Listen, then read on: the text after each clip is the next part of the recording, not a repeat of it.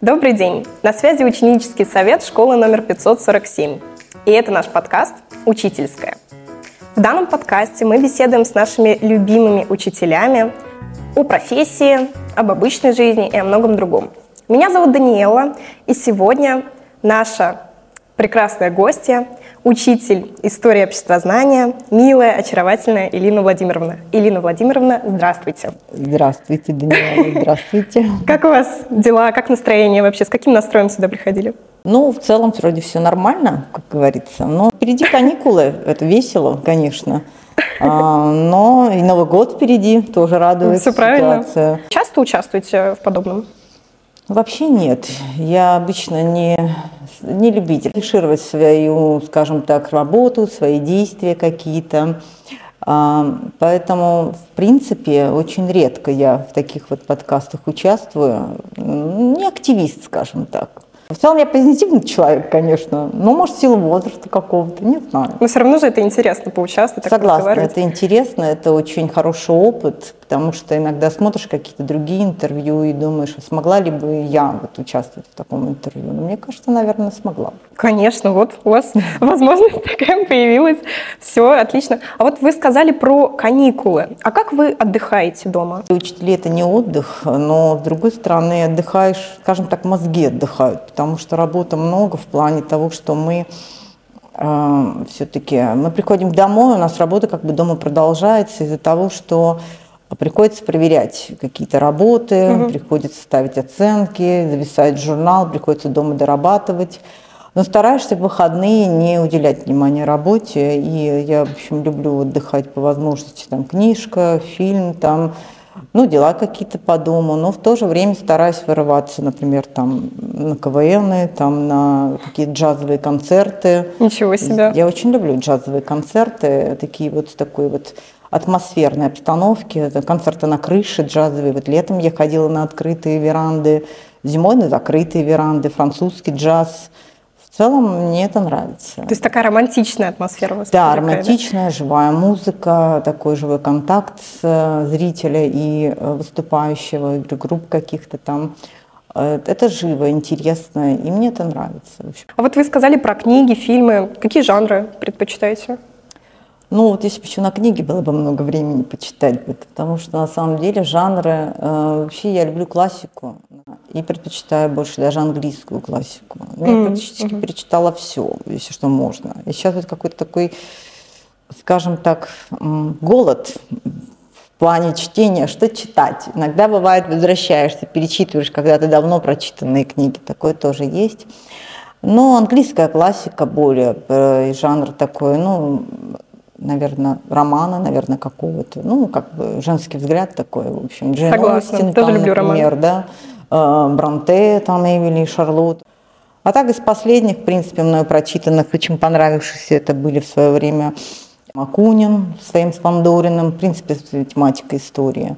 Это Дэн Браун, который очень интересно пишет в плане вот, Дон Код да Винчи, там были вот, произведения его, там «Ангелы и демоны», очень интересно. Но после такого прочтения, естественно, посетив Италию, я потом уже очень внимательно смотрела все вот эти знаки, а, и в Лувре вот этот вот знаменитый Джакондо и все, Тайная вечеря, все это вот, в общем-то, очень внимательно потом смотрелось. После таких вот произведений начинаешь задумываться над некоторыми вещами. Из более, э, из прочитанных, которое произвело на меня очень впечатление, это произведение «Парфюмер» после этого произведения мне казалось, что я слышу все запахи, которые вообще существуют в мире. Ну, конечно, да, когда углубляешься в какую-то тему, потом начинаешь прям мелочи замечать в жизни. Да, это да, и вот ты начинаешь чувствовать, что же чувствовал герой. Но отрицание, но отношение к герою такому очень такое двоякое возникает. В общем, мне так кажется. Ну, как-то так вот, такие вот моменты. А какие бы книги вы посоветовали читать молодежи?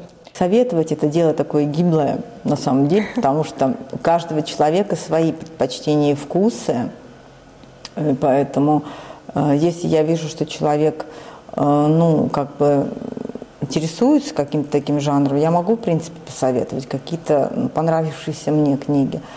А так вот, чтобы советовать что-то, я просто советую читать, скажем так. Читать это полезно. Это дает возможность, во-первых, формирования грамотности.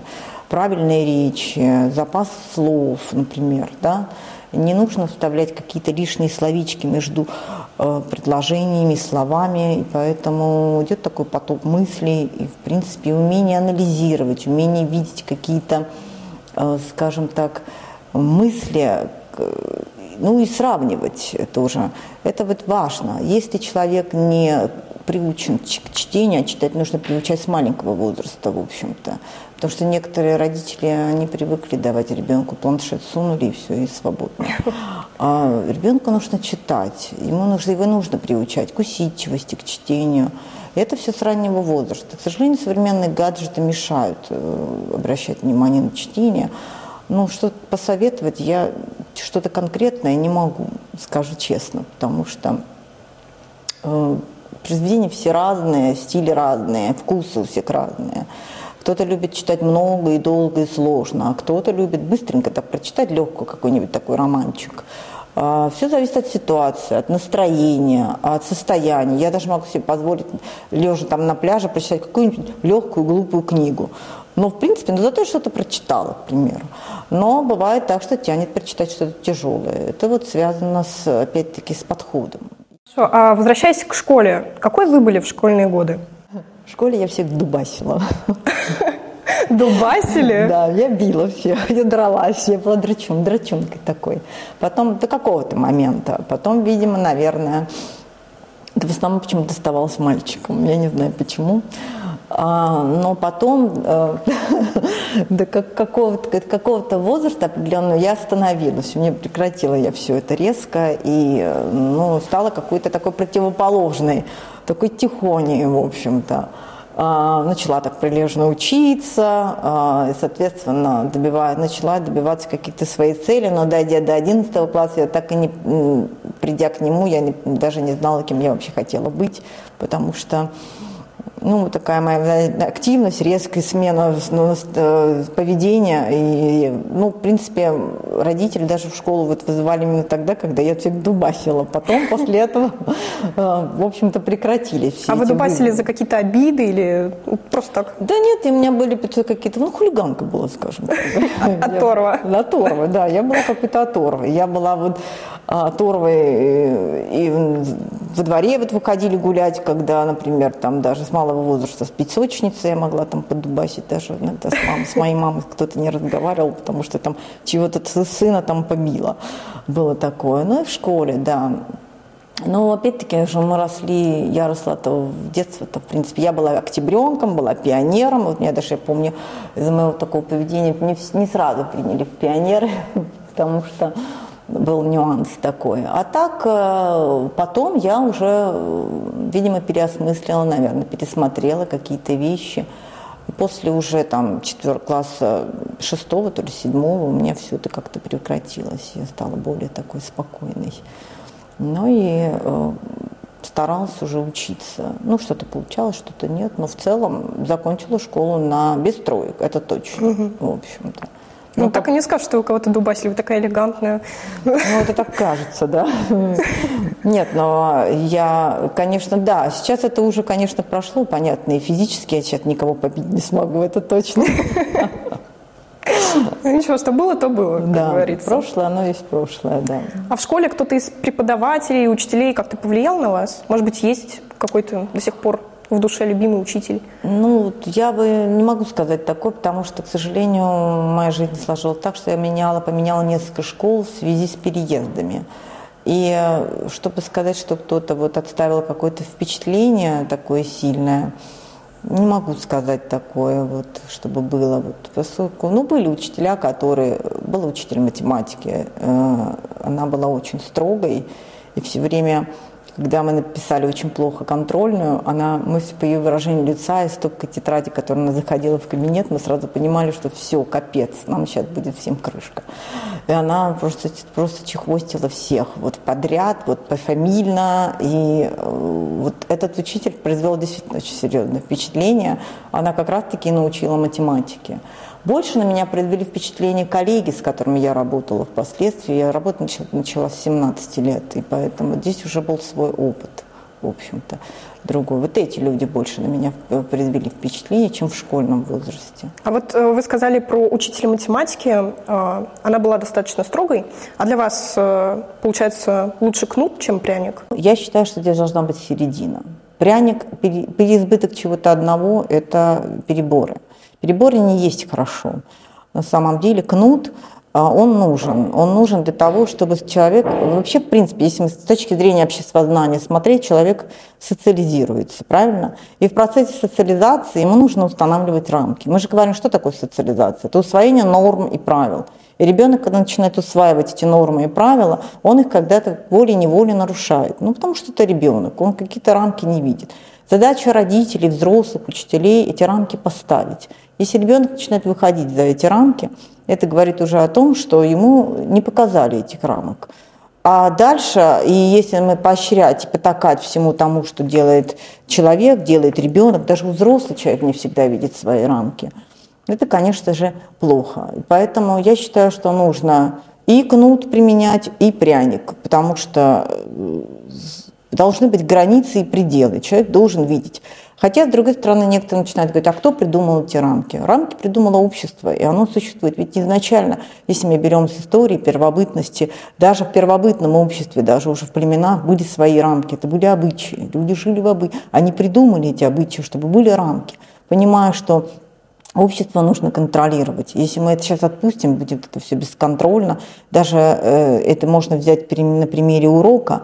А если учитель придет, сядет и не будет вообще ничего делать на своем уроке и не контролировать дисциплину, ну, то это будет бардак. И, естественно, мы не будем ни знаний получать, ни дисциплины не будет, ни поведения должного. И уважения к учителю, конечно же, не будет. Вот это вот важно. Я считаю, Самое главное – золотая середина. Что? Золотая середина самая. Да, середина в лист. Да, а нам везде нужна эта золотая середина. Но ее очень сложно поймать, эту середину. Не все видят тоже. Даже взрослые не видят эту середину. Это важно. Если ученик тупой? Скажем так, э, есть понятие такое в нашем э, педагогическом, э, на педагогическом языке необучаемый. Есть такое понятие.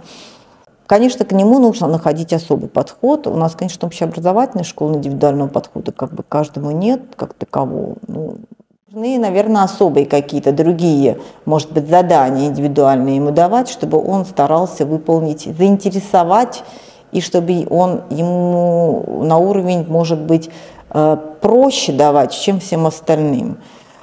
Но ведь проблема заключается в том, что в конце это его ждут экзамены, и он должен их сдавать. И поэтому вот эта вот проблема состоит в том, что мы не сможем объяснить департаменту или кому-то еще, что он не обучаем. Считается, что нет таких детей. Если медведя можно научить на велосипеде кататься, значит, и человека может чему-то научить. То есть просто нужно видеть таких людей, да, и к ним Да, а, ну вот, например, очень хорошо на Западе к этому подходят. Если ребенок не может работать мозгами, он может работать руками. Такие дети обычно не умеют работать руками.